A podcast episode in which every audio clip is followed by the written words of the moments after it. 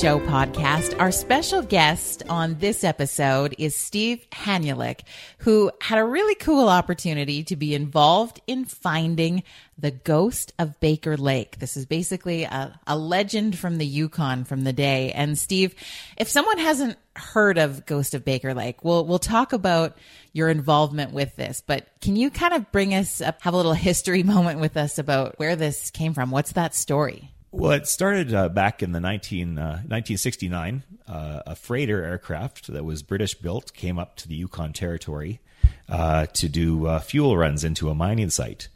It landed on the ice, and one of the landing gear was broke through, and the aircraft was was abandoned and, and sunk to the bottom. And uh, there had been a couple of searches over the years to find it, but it's something that I had known about for for quite some time, and I'd heard about it when I was a child and uh, always kept in the back of my mind that that would be something that would be a fun adventure and was able to go out last summer with a great team from the Yukon and help find it and get the first images of it in uh, just under 50 years. Did you grow up in the Yukon? I was born and raised in the Yukon, that's right, yes. So it was kind of one of those stories, like you said, growing up, you hear about it, but it became, was it one of those ones that people talked about a lot kind of as you were growing up? Not really. No, it was it was the kind of thing that see. I grew up in an aviation family. My father was a commercial helicopter pilot, and uh, and I grew up around a lot of the aviators uh, in the territory. And so there's there's Yukon legends, and then there's Yukon aviation legends, and and those are a little bit more exclusive. But it was something that that wasn't a secret. People that were that were aviators or people that had been up there at that time knew that this aircraft was there, but there just hadn't been the interest other than a few sporadic uh, incidents where anybody had launched any kind of a major expedition to find it. The exception being in 1995, another pilot uh, and, a, and a set of divers went in and uh, dove into the lake. And uh, because of the depth of the lake and the darkness of it, they weren't able to locate it. So we were able to piggyback on a little bit of their their information that they had found and uh, and uh, documentation that they had made about their search and use that as the basis for our search. So how did you get involved with being a part of the team to go and find it? Like where did that evolve from? Really what it was was uh, I had been good friends with the with the uh, the pilot that had gone in in 1994 five, I believe. And I was good friends with his son, and it was the kind of thing, like I said, that that we had grown up talking about, and we knew that would be fun.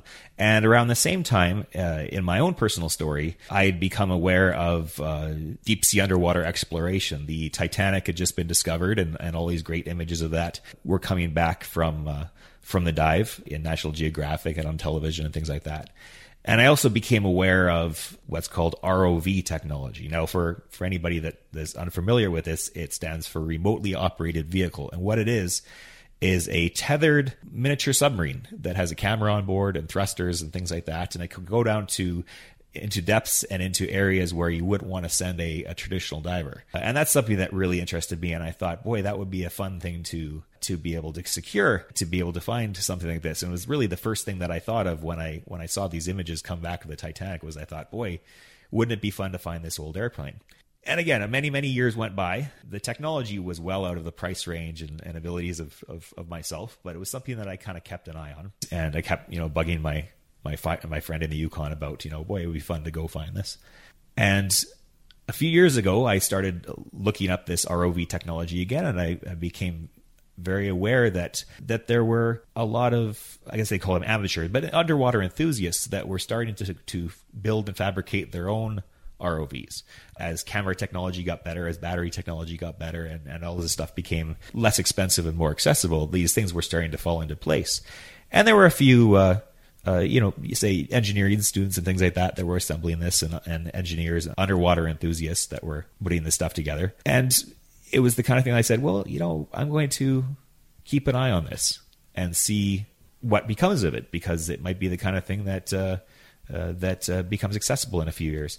And then a few years after that, I decided to start looking for it again, and I came across a company down in Berkeley, California, that was doing exactly that. But they were actually making ROVs for what they call citizen scientists and citizen explorers, things that were accessible to everybody that people could use to explore and document uh, the ocean and, and uh, things like that.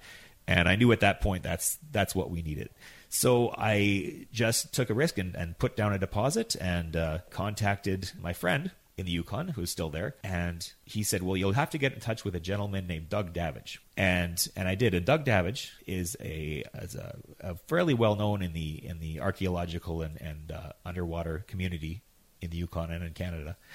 He's best known for discovering a gold rush era sternwheeler in Lake Laberge, just north of Whitehorse, Yukon, uh, about 10 years ago. And uh, was able to discover that. And it was a, uh, quite a big find for the archaeological community in Canada. And he also had his own ROV and, and his own uh, his own experience with diving and launching these expeditions and stuff. So he became a, a incredibly valuable person to have on board the team. So he and I just made a handshake deal over the over the internet. We over email. We we had never really met until three days before we went into the bush together. And uh, and he came on board, and right away he was enthusiastic. He he committed to it right away, and we were just waiting on the the ROV to show up in the mail at that point, which is a bit of a tense moment. Uh, but it did, and we were able to test it, and we were able to to uh, bring it in. Uh, and we made a deal to go in in uh, at the beginning of August of last year, and uh, everything kind of fell into place from there.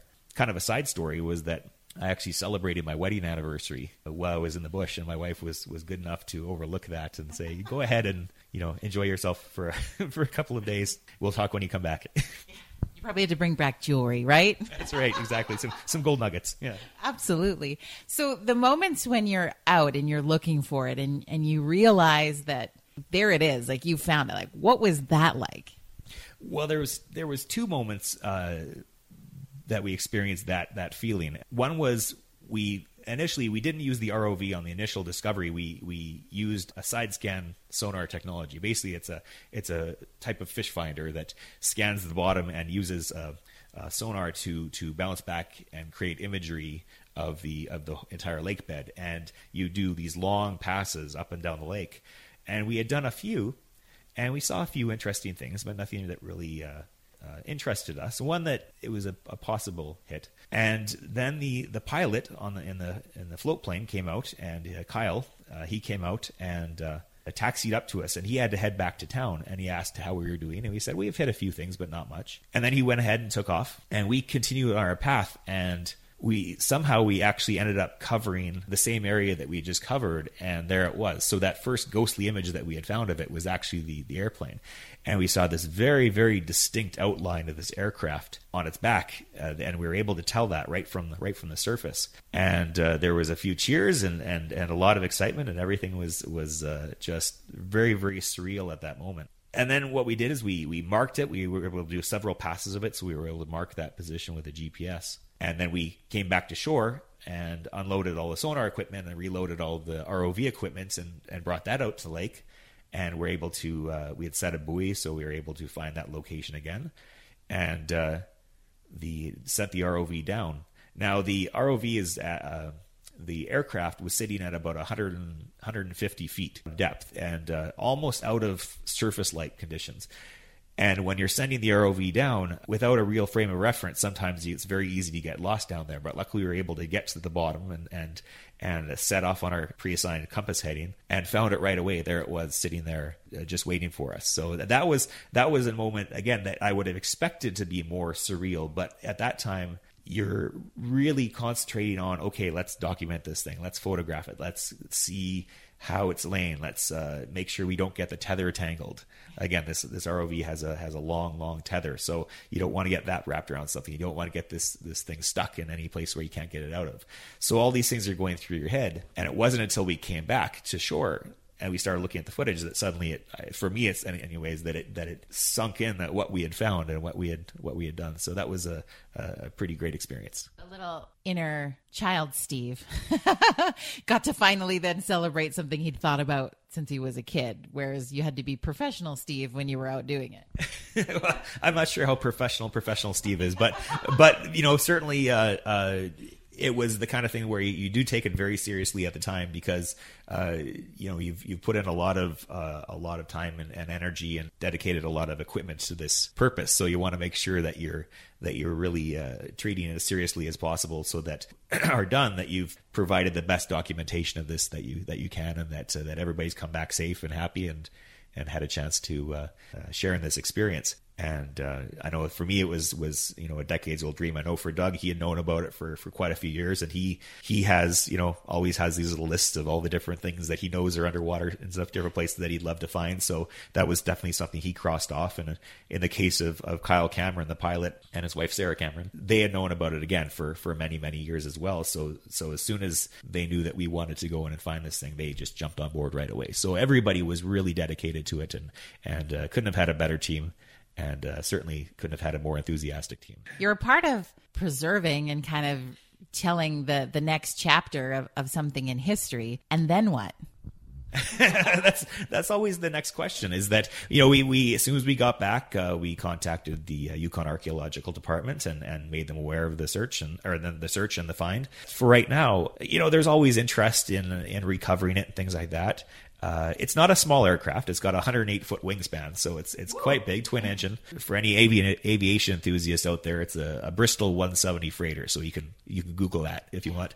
Being in a landlocked lake, quite a ways from any major road and uh, a few kilometers from a way, major riverway, it's quite inaccessible right now. You know, it would be quite an expedition to bring in a barge and bring in a crane and, and whatever you would need to do to to to lift this thing out of that depth. Again, it's at the kind of depth where you would you would want to certainly use a, a highly trained technical divers for as, as opposed to a recreational diver, just because of the depth and the, and the temperature of the water and things like that. So, uh, you know, it's the kind of the kind of thing that for us right now, as we are, it's it's not economically feasible, but it's the kind of thing that you know that we're we're extremely interested in in hearing if anybody else is is interested in if if if uh, if this is the kind of thing where uh, where somebody, uh, even some other country, learns about it and and uh, and shows some interest, we can certainly uh, we would love to to be able to to discuss the possible recovery of that. It's a fairly rare aircraft.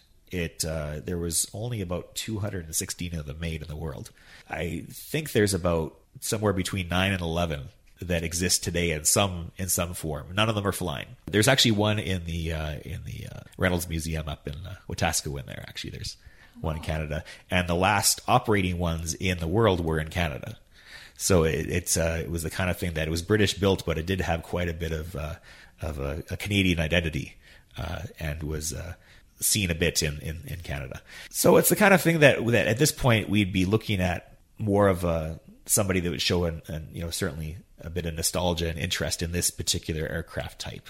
It was a civilian aircraft; it wasn't a, a military aircraft, so it's got a very particular set of uh, of enthusiasts and collectors that would be that would be behind it. But until then, it's the kind of thing where you know it's something that's always uh, that again, like I said, we've cataloged the, the location of it and the, and the condition of it, and and uh, you know it'll be for the future to decide what uh, what happens with it. So if they turned it into a movie, okay, if we think big from okay, they decide to make a movie about you and your team finding it. Who who plays Steve Hanulik in the movie? That is a question I've never been asked before ever in my life. Um, Yay! Wow. Uh, you have to come back to me on that one, but uh, it's one of those putting you on the spot questions. Yeah, but yeah, you can think about that and a young a young Bruce Campbell. there you go. So what about okay? So we we wait for the enthusiast with a big bag of money to recover the airplane. We know that it's there and that you found it. Did it sort of spark that bug like your your friend in the Yukon and now you kind of have a list of other things you'd like to go and find too or, or what happens with you next? Well, there's always a there's always a list, and again, a few of them I I was made aware of uh, quite some time ago, and a couple just came up after we had found this one. And and uh, Bob Cameron, the gentleman that had had led the original expedition in there, and and had documented the a lot of the photographs and things like that that we uh, that we used to to locate it uh, last year. He made me promise to uh, to look for one in particular that was a, uh, a sternwheeler that was lost in another sternwheeler that was lost in Lake Laberge uh, called the Thistle and that's one that uh, that sunk, uh, I believe, in 1929, if I'm not mistaken. It was a, uh, a commercial uh, sternwheeler that was delivering supplies up to uh, up to the different trading posts of that time, and uh, and hit some rough weather and, and had some structural issues and, and sank. All hands on board were were saved, and and they had a barge that they were able to cut loose and get away, and the ship sunk. it's in much much deeper water than the, what we what we found, so that's going to require a bit of a restructuring of our of our planning process. But it's the kind of thing that that I personally am very enthusiastic about. There are also uh, a couple of other aircraft and different things like that that are that are floating around the Yukon, and uh, we we hope to if if we ever find any any more of these things, we hope to find them when there's still somebody around that knows the story. As long as you know uh, the the people that might have seen it firsthand might no longer be with us, but certainly the people that heard those stories firsthand you know, hopefully are, are, are still around and, and would still uh, uh, know these stories. And I know that even with the uh, with the Bristol freighter here, as soon as we came back and and uh, and we were covered on the news and, and in print and, and on TV and the radio and things like that. We had a few people actually come forward with, with new photographs that we had never seen before, new information, uh, uh, information about the you know the pilots and the crews that were on it, you know different incidents like that, and and those kind of personal stories and those personal, uh, uh, personally identifiable moments became very cru- crucial because it's the kind of thing that someone might have said something on the day or somebody might have seen something on the day, things like that, that was never recorded, never part made part of a, an official report, but becomes very valuable for us to be able to tell the story of this thing when you're trying to take three or four different narratives. I grew up hearing one particular story of, of, of what had occurred, and then I get feedback of well, I'd heard from this other person that this had happened and things like that. So we were able to to take those stories together and maybe kind of find a, a bit of a truth in in that. So has any of that part been documented yet? Like, do you think you'll put that into a book or a something? Like how how will we know more of that story, or will we? Well, you know, I'm, I'm hoping again. It's it's it's the kind of thing where if I can find the the time, I I'm documenting and trying to compile uh, as much of the history of the aircraft, going right back to its construction as I can, and its different operators and what happened to it, and then and then our story at the end. I'm not sure if it's material necessarily for a book, but certainly for a, a report or an article or something like that that we can we can take that, and it's something that we're we become aware of that uh, and I think the whole team feels this way is that it's it's the kind of thing where now the onus is on us to carry that story forward uh, and to to collect that thing. Because if as stories never seem to they always seem to kind of spread off in a million different directions and, and unless somebody at particular moments in history collect that information and, and, and restructure it it'll just dissipate into a million little dots and you'll never be able to connect the dots. So so that's something that uh, as just as a archaeological enthusiast and an underwater enthusiast and and a fan of airplanes you know seeks to do is is is hopefully put together something so that uh, you know so that other people can take that information and and uh, move ahead from that just as we did from the from the earlier uh, information expeditions that we had. I love that. And I I don't know. I think you should do a book and a movie. Like I'm thinking big for you. We'll we'll secure some actors and go from there. But all around, a cool experience. What do I know that you're a father of two? What did the kids think? Do they they think that you found something cool, or are they too young to really grasp what some of that looks like? they always ask me about the airplane. There's no, you know, there's no uh, question about what they're talking about when they say the airplane. When Daddy found the airplane, so that's something that really, you know, to use a cliche, it warms my heart. It, it definitely is is something that uh, just helps this entire feeling of, of feeling like we've all accomplished something and and hopefully the others uh, feel this way as well i know certainly my my son who's who's a bit older he you know he knows about the aircraft and it was something that he that he's now showing an interest in as well uh, uh, in terms of uh, underwater exploration and things like that but he but if if anything it's it's also about um, showing hopefully showing the kids that you know that you can you can do something that you decide to to set your mind to, and and uh, that uh, that the opportunities are all around you, and and uh, also to to be able to look at and treat history as something that is accessible and something that that uh, does shape us, and something that we can. Uh, that we can see and enjoy, and it doesn't have to be something that is that is lifeless, but something that that is constantly being discovered and restructured and things like that. And, and uh, so hopefully that's uh, sorry for the lo- the long rambling answer there, but but hopefully that is is something that you know um, myself and and uh, and you know for the kids and for for everybody else out there that you know that is interested in this kind of thing you know it's it's do it. It's possible. And uh, the tools are out there and the people are out there and and uh, the opportunities are there. So go for it.